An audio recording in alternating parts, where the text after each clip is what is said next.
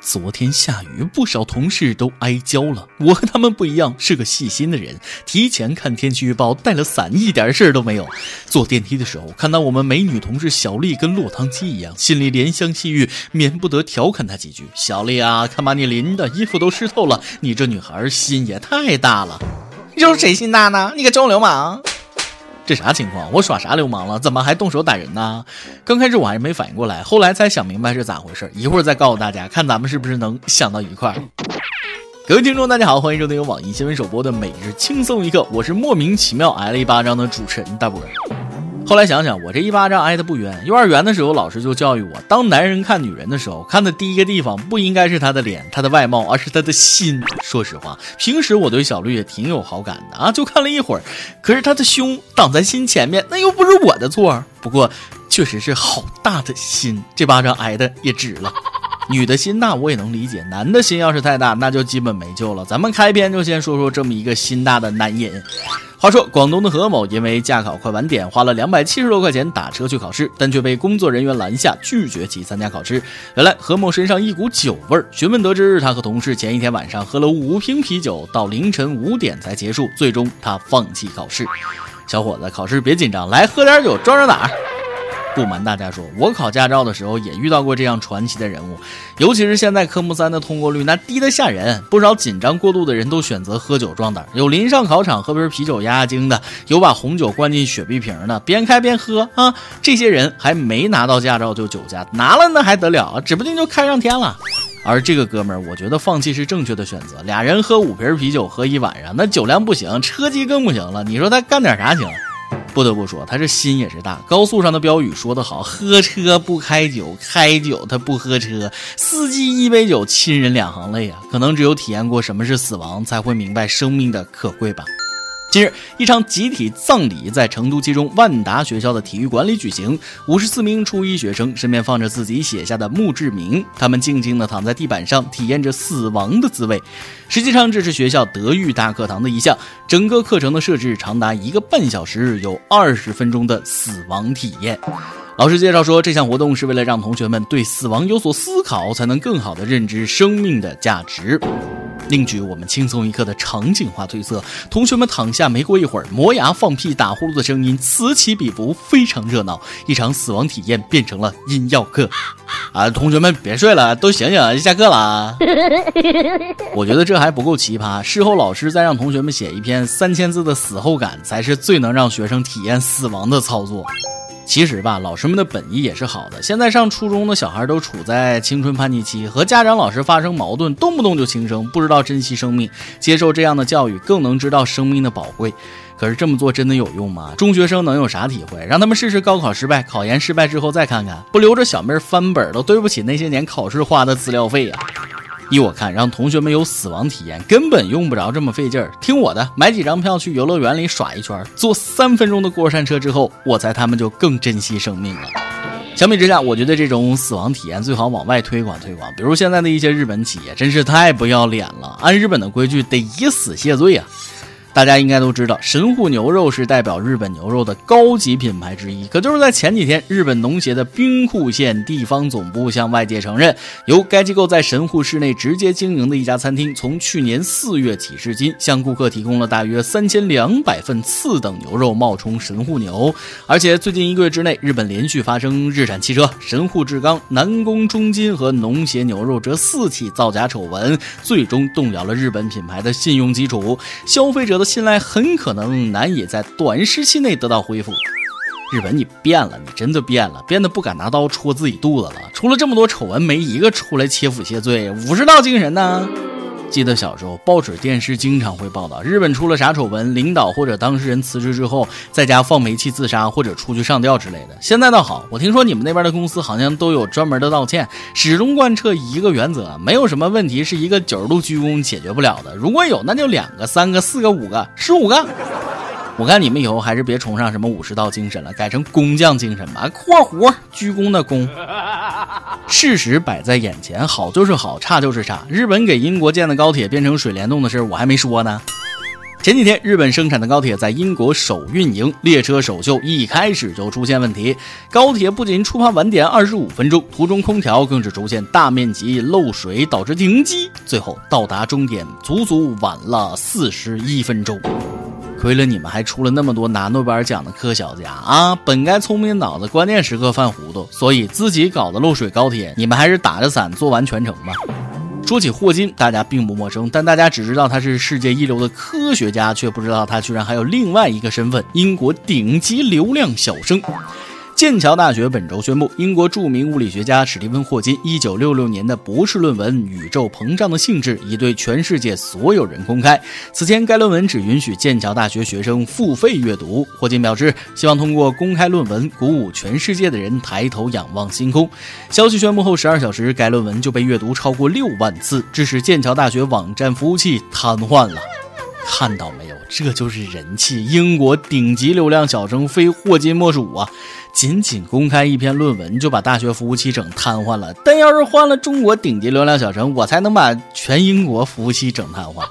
十二个小时才六万人的访问量啊！我们中国鹿晗、关晓彤公布恋情，七小时阅读量四点六亿，渣浪的程序员个个都哭了。我就问你们，英国怕不怕呀？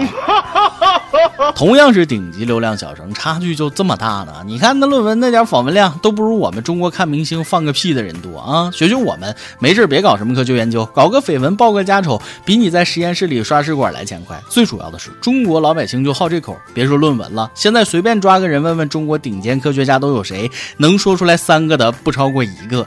你要问他现在有哪些当红明星，那肯定是张嘴就来，这就是差距啊！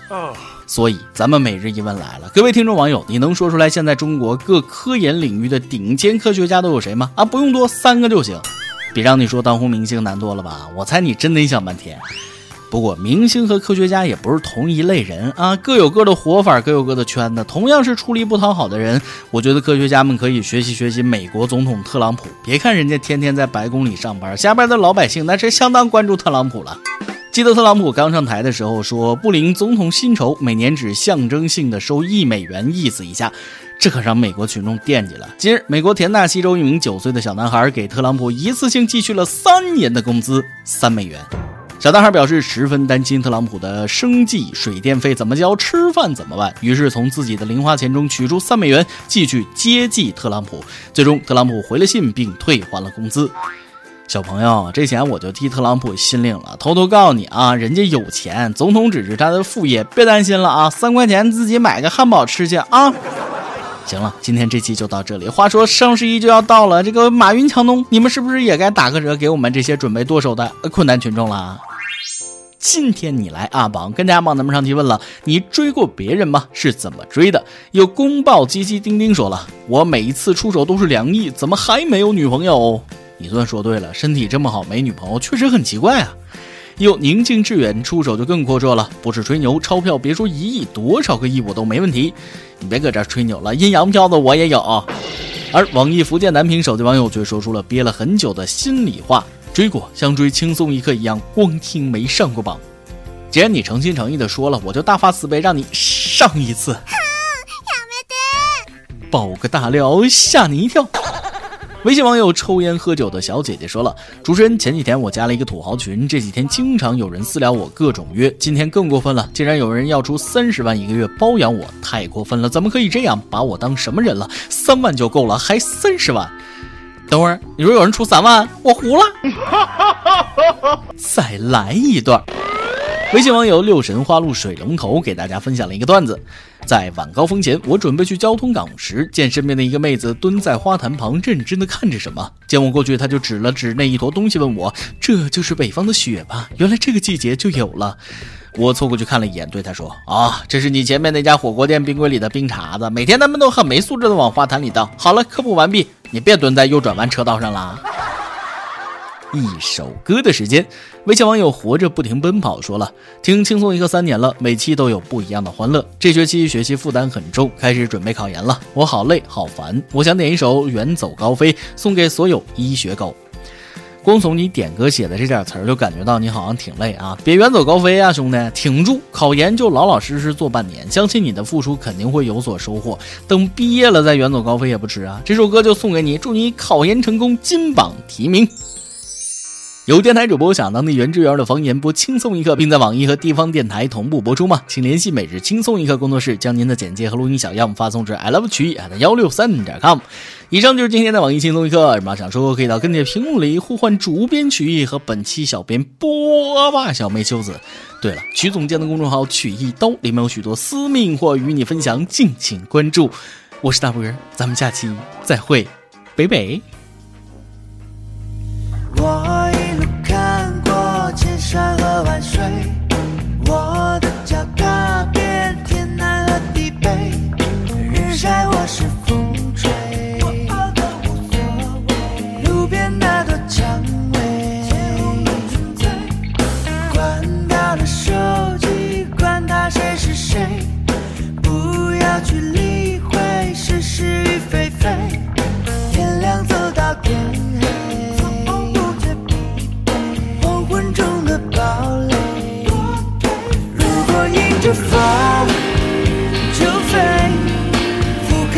世界有多美，让烦恼都会飞，别去理会，自我敬畏。